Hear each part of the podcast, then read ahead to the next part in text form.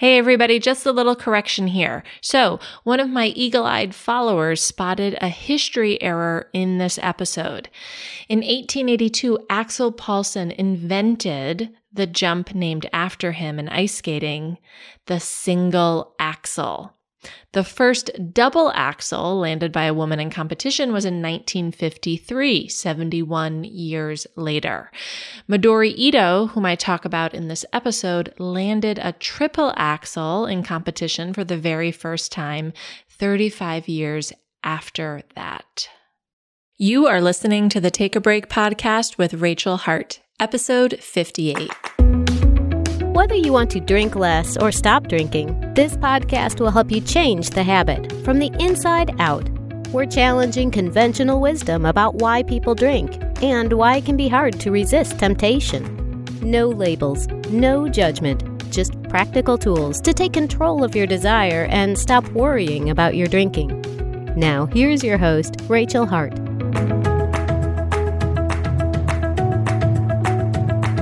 Hey, everybody.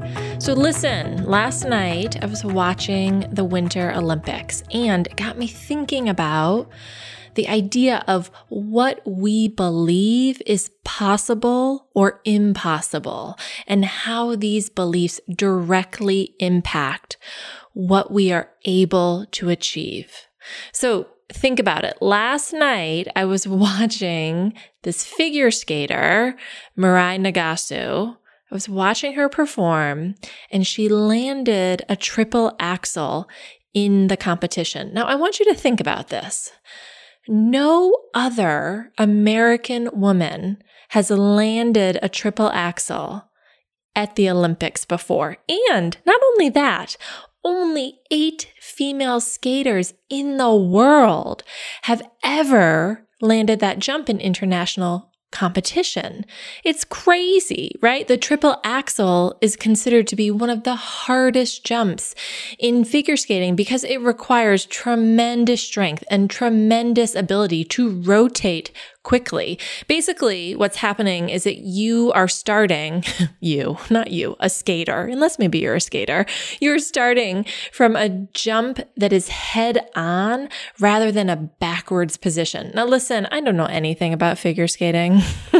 backwards sounds pretty hard to me, but apparently, starting a jump head on is harder.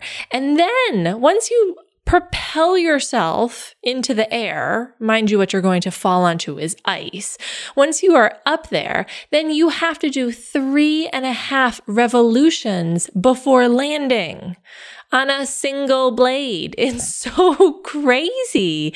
So I watched her do this. I watched her become the first American woman to land a triple axel at the Olympics. And it was incredible. So it got me thinking about what is possible or impossible. And I wanted to know more. I wanted to know more about this jump and why it is so difficult. So here's what I learned. The triple axel was actually invented, and you might not believe this, it was invented in 1882. That's 136 years ago. That's a really long time ago.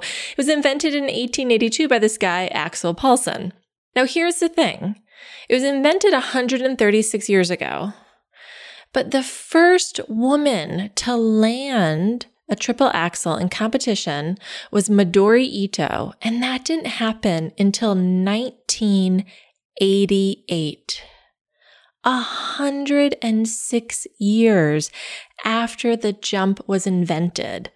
106 is blew my mind, right? I mean, a long period of time had passed 106 years, but women hadn't evolved into something stronger and more capable, right? Nothing had really changed.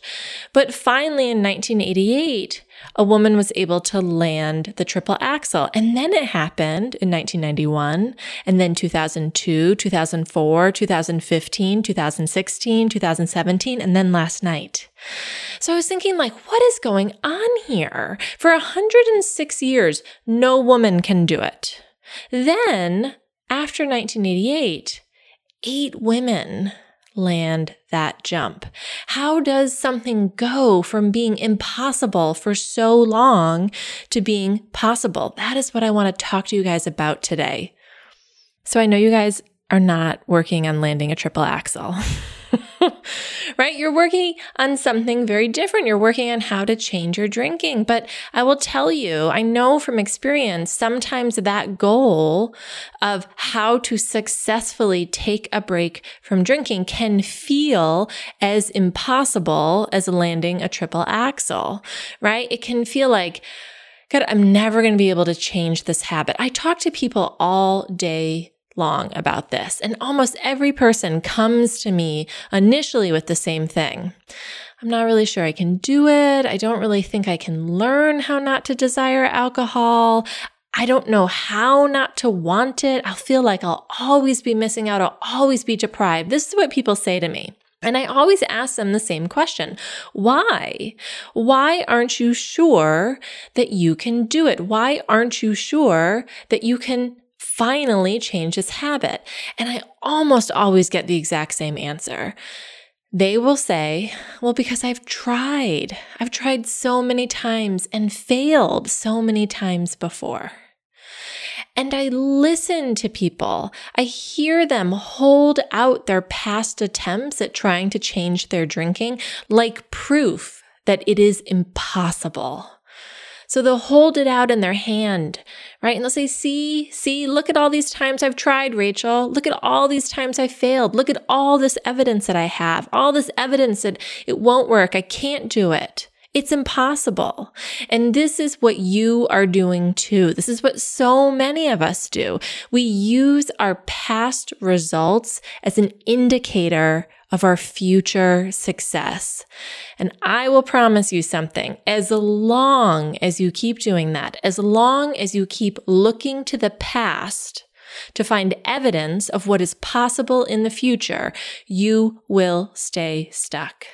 Because here's the thing of course, you have tons of evidence that taking a break won't work and that you'll always desire alcohol and that you'll always want it and you'll always feel like you're missing out and deprived because you haven't changed the habit yet, right? If, if you had successfully changed the habit, you would have evidence that the opposite was true, that it is possible to take a sustainable break, that it is possible to not desire alcohol, to not always want it, to watch people drink while you aren't drinking and not at all feel like you're missing out. In fact, you can sit there and be like, doesn't matter. I don't care. But guess what? Nobody changes a habit on their first go. You cannot change it on your very first attempt. That's not how habits work. But more importantly, the reason that you haven't changed this habit yet is because you have never worked on changing the thoughts and the feelings driving the habit. You've never taught your brain anything new when it comes to the think, feel, act cycle. You've just practiced saying no over and over and over again. So here's what you're doing right? You have this habit of drinking more than you want. It's not serving you. You're getting negative results. You're getting consequences from it. And so you think, okay, I just got to change the action. I just got to change the action of drinking. And it seems so logical, right? If drinking too much is a problem, then I'm just going to put all my focus on to not drinking. So all of you are doing one of two things. First, you're either trying to stop the action altogether, right? So you're trying to say, okay, no more drinking. That's it. I quit. Never again. I'm saying no forever and ever. Right? That's the first thing. Or the second thing is you try to modify the action itself. You try to say, I'm going to try to drink less. And so what you'll do is you'll say, all right, my limit is two. I'm never going to have more than two. I promise. Never more than two in a sitting. I mean, unless it's a really special occasion and then maybe it's three, or my best friend is in town, or I have that friend's bachelorette party coming up, or I'm in Napa and we're going wine tasting, but otherwise just two. right? Otherwise, then it's just two. So, this is where you're focusing your energy, right? Just on the action, either trying to stop it altogether or trying to modify the action. So, all your energy is there. It is focused squarely on trying to change the action. Just say no, putting limits on yourself, creating rules, creating restrictions, using willpower, anything you can think of to change the action of drinking. But there is a problem. You are treating the action of drinking as if it exists in a vacuum, as if the decision to pour a drink just manifests out of the clear blue sky. That's not how the think, feel, act cycle works. Actions don't just appear out of the ether right? You decide to drink, you make the decision to drink because you felt an emotion first. Now, usually it is either just desire, the desire for a drink, or the desire for relief from an underlying emotion like stress, anxiety, insecurity, loneliness, but you know, it can be anything. And emotions, that emotion that was propelling the action, that didn't just appear right? That wasn't created out of nothing. You felt that emotion because you had a thought. So when you look at your habit and you say, okay, I'm just going to change the action. I'm just going to say no, or I'm just never going to drink more than two. The problem is, is that it will not reveal to you the think, feel, act cycle. In fact, what may happen is it may make the decision to drink feel even more mysterious because now you are trying to stop something, a decision that you don't understand why it's even happening in the first place. Now, listen, I did this for years right? I decided that I didn't like the results I was getting from drinking and I would quit. And then I'd start back up again. Or I'd set rules and I'd follow them for a while and then it would all go out the window. And I would flip flop back and forth. I did this all throughout my 20s, probably 10 or 15 times. I just fixated on trying to change the action. And I probably did this 10 or 15 times, just focusing on trying to change the action. Sometimes it was for as long as a year, a whole year, where I was just saying, no, no, no, no, I'm not going to have a drink.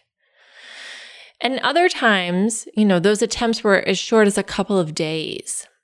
But all the while, I wasn't teaching my brain anything new because I was trying to understand the action in a void.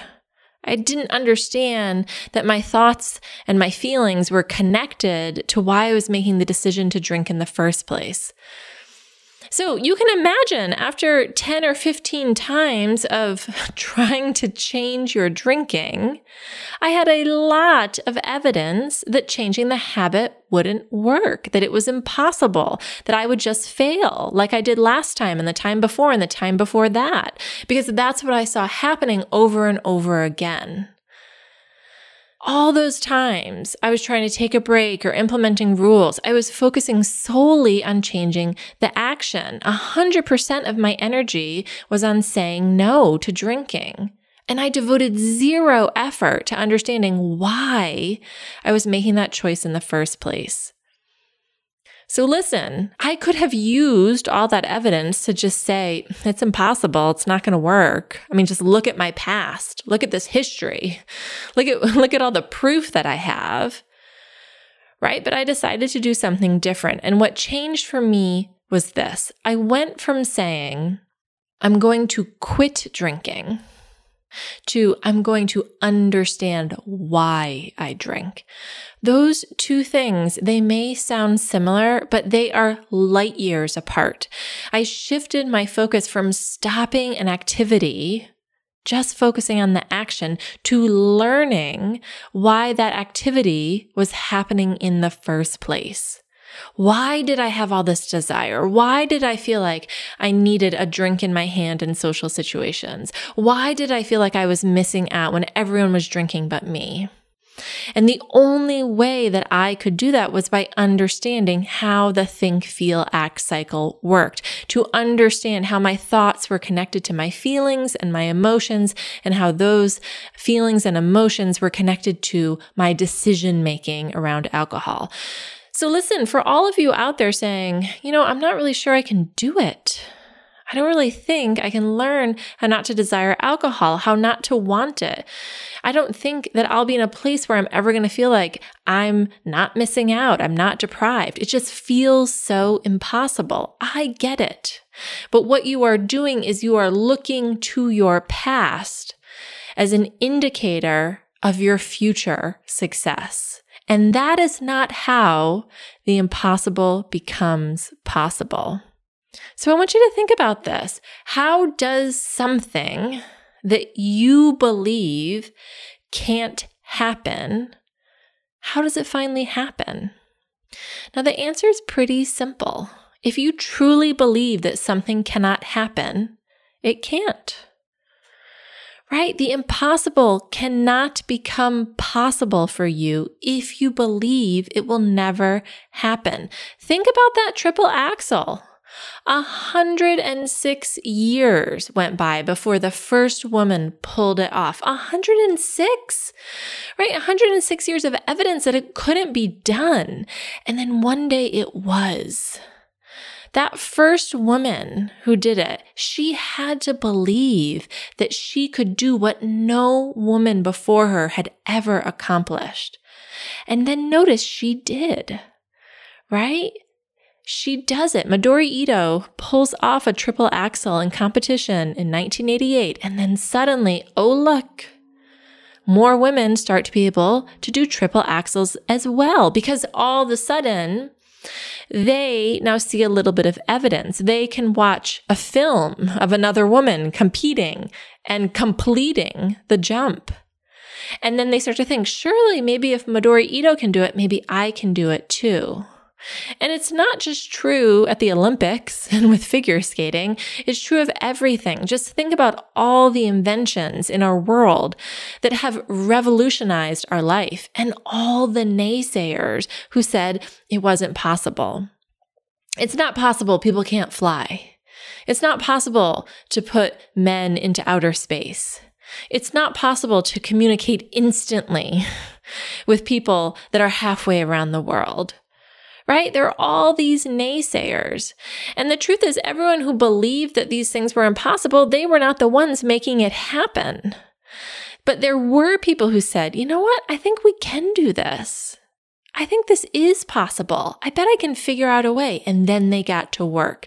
And those are the people who made the impossible possible. So for all of you out there who believe right now that it's impossible to change your desire to drink because you have so much evidence of past failures. What you're doing is you are using that evidence as an indication of your future success.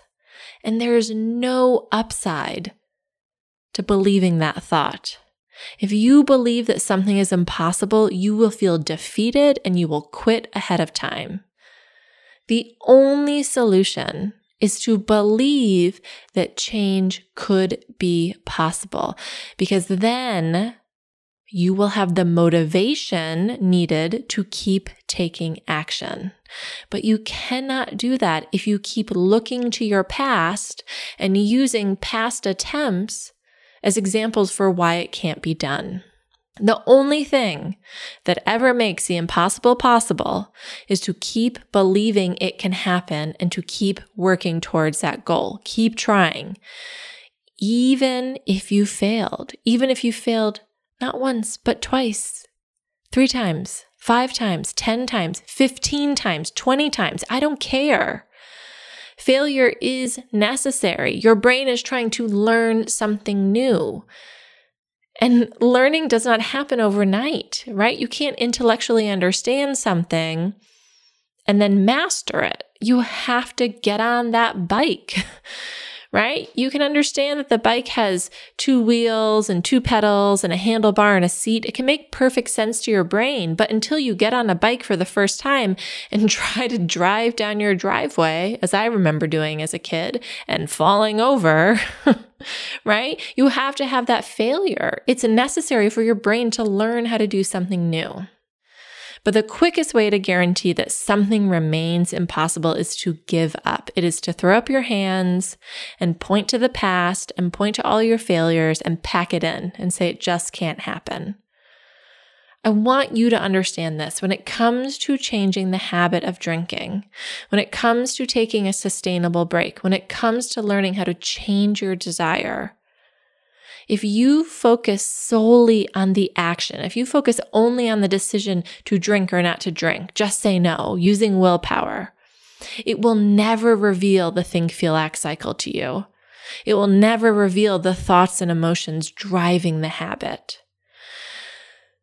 Believing you can't do it will ensure that you don't take action. It is the quickest way to prove that something is impossible, to believe that you can't do it. For years, I had all this evidence, so much of it, that my drinking would always be a problem for me.